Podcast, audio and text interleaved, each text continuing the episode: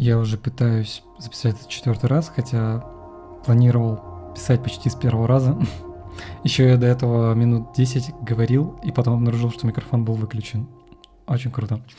Окей, как я, в принципе, пришел к обучению немножечко, так вышло, что последние года два э, вокруг меня было много репетиторов, преподавателей. Я сам учил английский с репетитором, и мне, мне еще в школе нравились учителя, нравился этот, этот вид профессии. И мне так много в последнее время знакомых репетиторов и преподавателей э, с большим опытом, с разными областями преподавания, что я очень проникся этой темой и тоже потихонечку в нее влез. Где-то в школе, я помню, мне понравилась такая идея, что я хотел бы быть довольно разносторонним человеком, который мог поддержать разговор с очень разными людьми в профессиональном смысле или таком в культурном смысле. Не ставил себе особого ограничения вообще ни в чем, если это только, конечно, не совсем что-то а, нехорошее. А, поэтому, в принципе, знакомился и был открыт ко всему. И в этом плане я очень люблю узнавать разные вещи и обсуждать их и говорить о них. Вот. Но это имело тоже и обратную сторону. Например, в профессиональном плане я очень много траблов испытывал из-за этой разносторонности. Ну, в том числе и из-за обстоятельств тоже, которые некоторые повлияли на это дело. Но как бы все еще впереди. Например, э, за последние полтора года я так посмотрел тоже, я вообще сменил где-то шесть таких профнаправлений, и они вообще в основном такие разные. Но в этом есть и плюс. Всегда, когда ты берешь что-то новое, ты обучаешься. Это в том числе и стресс, и очень сильный, и поэтому это очень не всегда приятно. Но так или иначе ты обучаешься, и это как бы огромный плюс. А, в этом плане тоже хотел а, обратить внимание на то, что как нам нужно относиться к людям, которые обучаются, и к самим себе. В том плане, что когда мы обучаемся, мы на самом деле очень сильно трудимся относительно того, кто уже научился, относительно того, когда мы научились.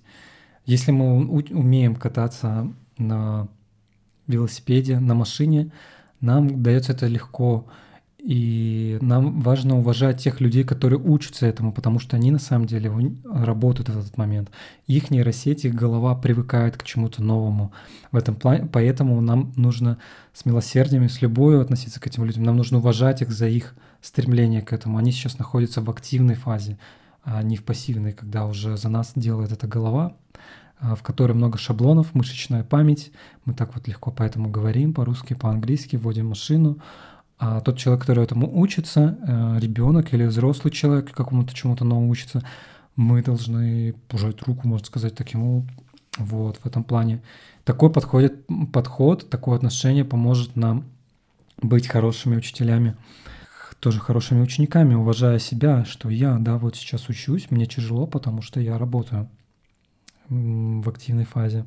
Окей, еще в принципе, что хотел сказать про само обучение, это такая классная штука, это когда мы можем дарить другим какой-то нематериальный объект, и он будет очень полезным. И причем мы можем не подозревать, насколько, как эффект бабочки, он отразится на его жизнь, потому что это как рычаг, а, открывает ему множество возможностей, множество дверей. Допустим, если человек умеет водить, он становится каком-то смысле свободным в этом. То есть обучение, оно дает независимость в той области, в которой он обучился. Если он умеет водить, он может перемещаться. Если он э, говорит по-английски, он тоже может перемещаться между странами. Мы даем ему, дарим такому человеку эту возможность. Ну и сами, когда мы обучаемся, мы себе, да, даем независимость в этой области такую. Но тут тоже нужно быть аккуратным. Например, важно подбирать то, что будет актуальным именно нам. Например, если мы обучаемся водить, да, и для нас это будет свободой только в том, в том случае, если у нас есть машина, например, или у нас есть деньги на машину, и у нас есть деньги на топливо, да, и в нашем городе, в принципе, есть дороги. А если их нет, или у нас, ну, как бы, ну, пока что, да, нету денег на это все, но нужно просто принять, что иногда обучение может быть и не полезным, и не актуальным. Это тоже важно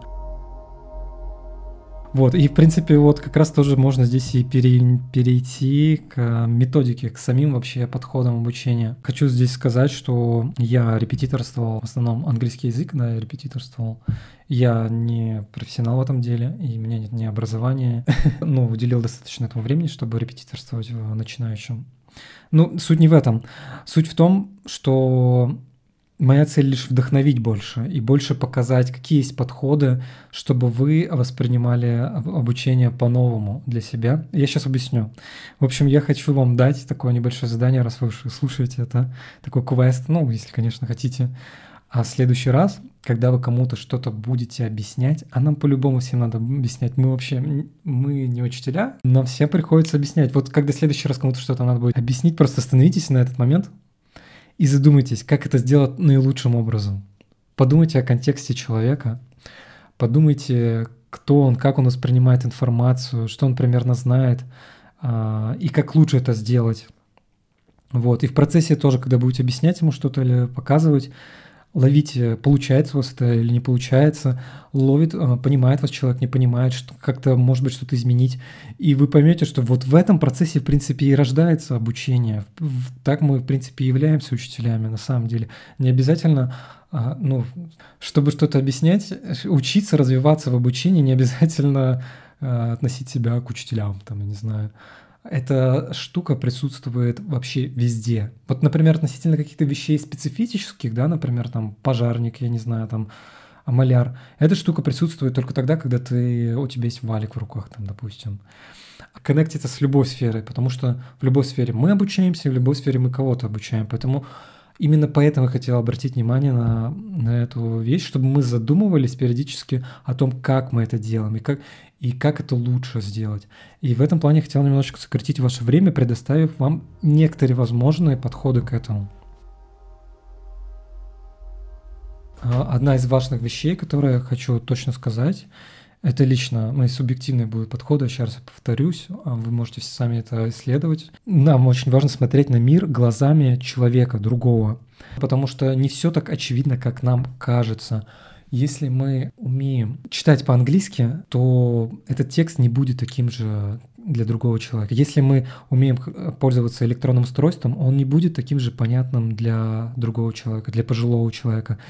И здесь не обойтись без милосердия, без проницательности, без терпения, вот, это, вот этих всех качеств. Все начинается, в принципе, в обучении с качеств. Если у нас есть любовь к человеку, то все это остальное, оно притягивается как магнит, мы изучаем, смотрим, как реагирует человек на какие-то вещи, когда мы даем какие-то задания.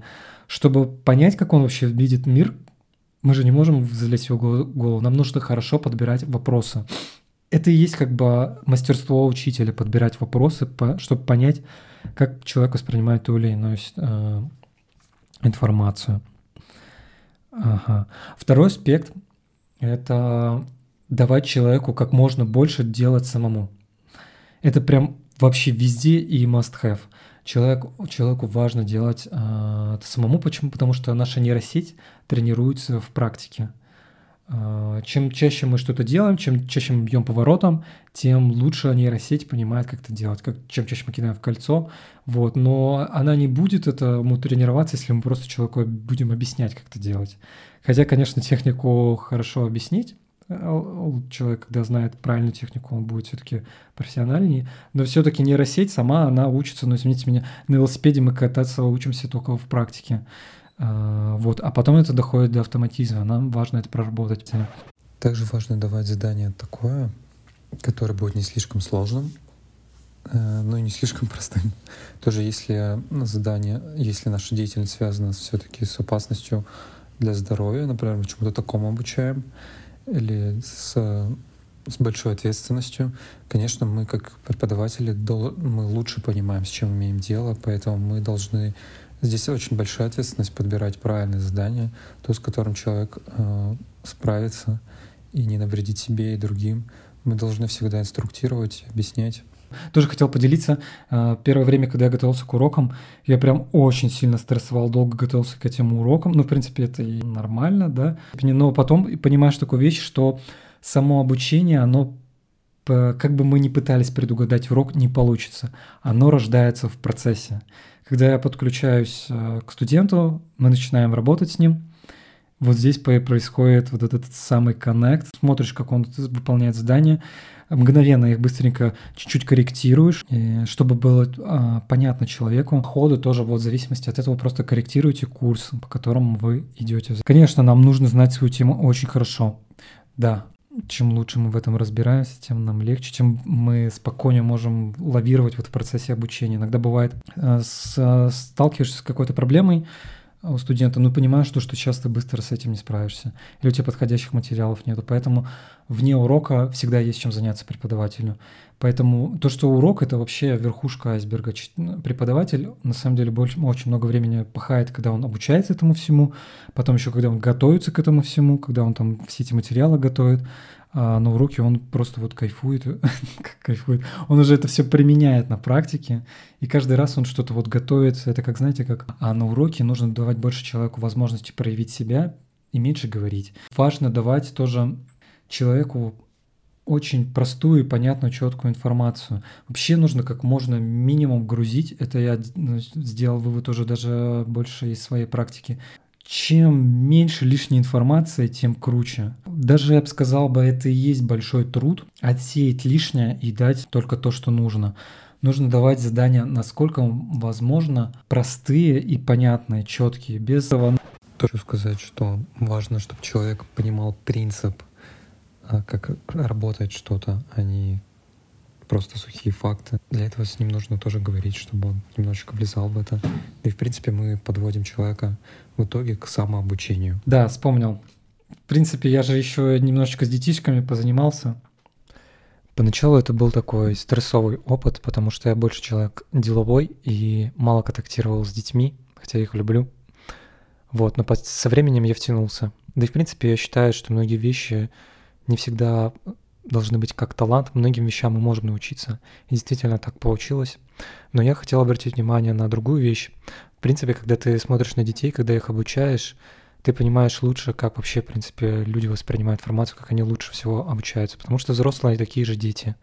И я заметил, что играя в игры, у нас во время уроков была часть, посвященная играм, где мы играли с карточками, Например, игра в дубль. Я заметил, да и в принципе мы с куратором отметили, что дети на этапе игры запоминают столько слов, сколько мы даже иногда не можем вспомнить. И знаете, во время игры нету такого эффекта, как у детей «не хочу». Есть эффект «интересно» и «давай-давай, мы должны победить». Я к тому, что если бы мы могли превращать обучение в такую игру, какой-то развлекательный процесс, который а, вызывает у нас радость, то это было бы вообще идеально. Это и есть то, к чему нужно стремиться.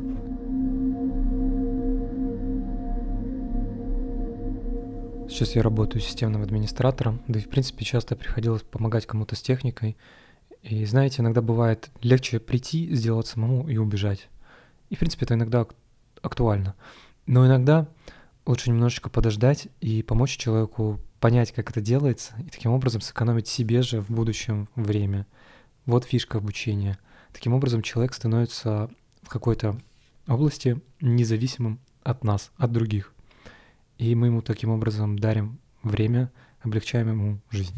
Бывает так, что ты убиваешь много времени, разбираясь с какой-то проблемой, ты три месяца разбираешься, с чем, чтобы с чем-то разобраться, и потом ты делаешь для себя какие-то четкие выводы, что лучше делать, а что не делать, и ты другому человеку можешь передать то же самое там в рамках двух-трех часов – Таким образом, ты экономишь ему время, ты даришь ему эти три месяца.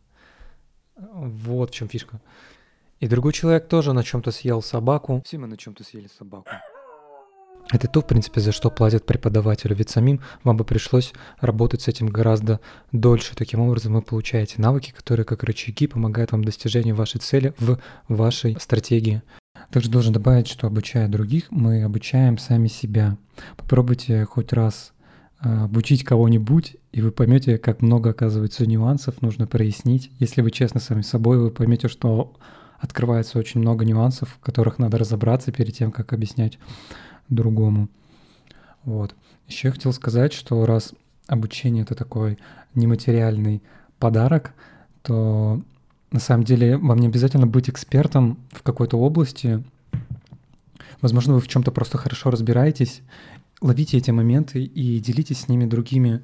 А, например, может быть, вы умеете хорошо одеваться, вы могли бы быть немножечко стилистом для кого-то, или вы умеете готовить, или вы шарите за математику, или вы шарите за искусство, а, или вы шарите за юмор даже, или что-то такое, я не знаю. Пользуйтесь этим при разных возможностях, просто делитесь, если вы видите, что у человека есть потребность, что он не закрыт от этого, что он готов к этому. Тоже повторим, обучение — это такой способ дарить людям новые возможности, таким образом экономить их время, их ошибки, что нам поможет обучать и быстрее. Во-первых, нам нужно любить этого человека, быть сострадательным и терпеливым к нему. Нам нужны правильные побуждения. Нужно, чтобы обучение было актуальным. Нам нужно проникнуться человеком, посмотреть на мир его глазами.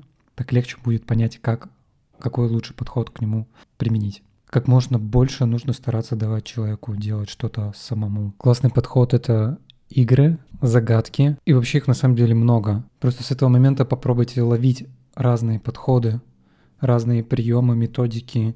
Помните, какое обучение самое важное. Когда даете задание, говорите очень просто. Не забывайте повторять. Когда повторяете, не проговаривайте за студента, а задавайте вопросы, чтобы он мог вспоминать и тем самым закреплять.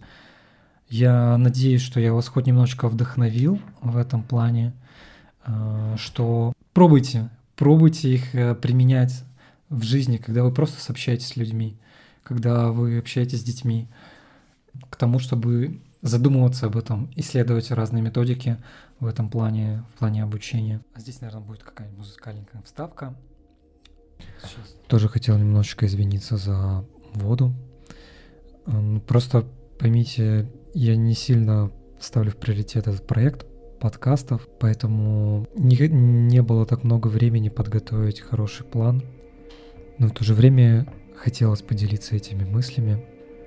Я просто понял, что если я буду долго готовиться, то я уже начинаю забывать, с чего я, в принципе, начал. Для меня очень важно э, чувствовать, когда я говорю об этом или пишу, тот дух, те эмоции, с которыми я, в принципе, и, и говорю. Поэтому решил, что надо бы уже сделать это, иначе я потом не сделаю. Еще раз благодарю за внимание к проекту. Пам-пам. С вами подкаст от Алексея и Константина. Слушайте нас на всех телеграм-каналах. Йоу.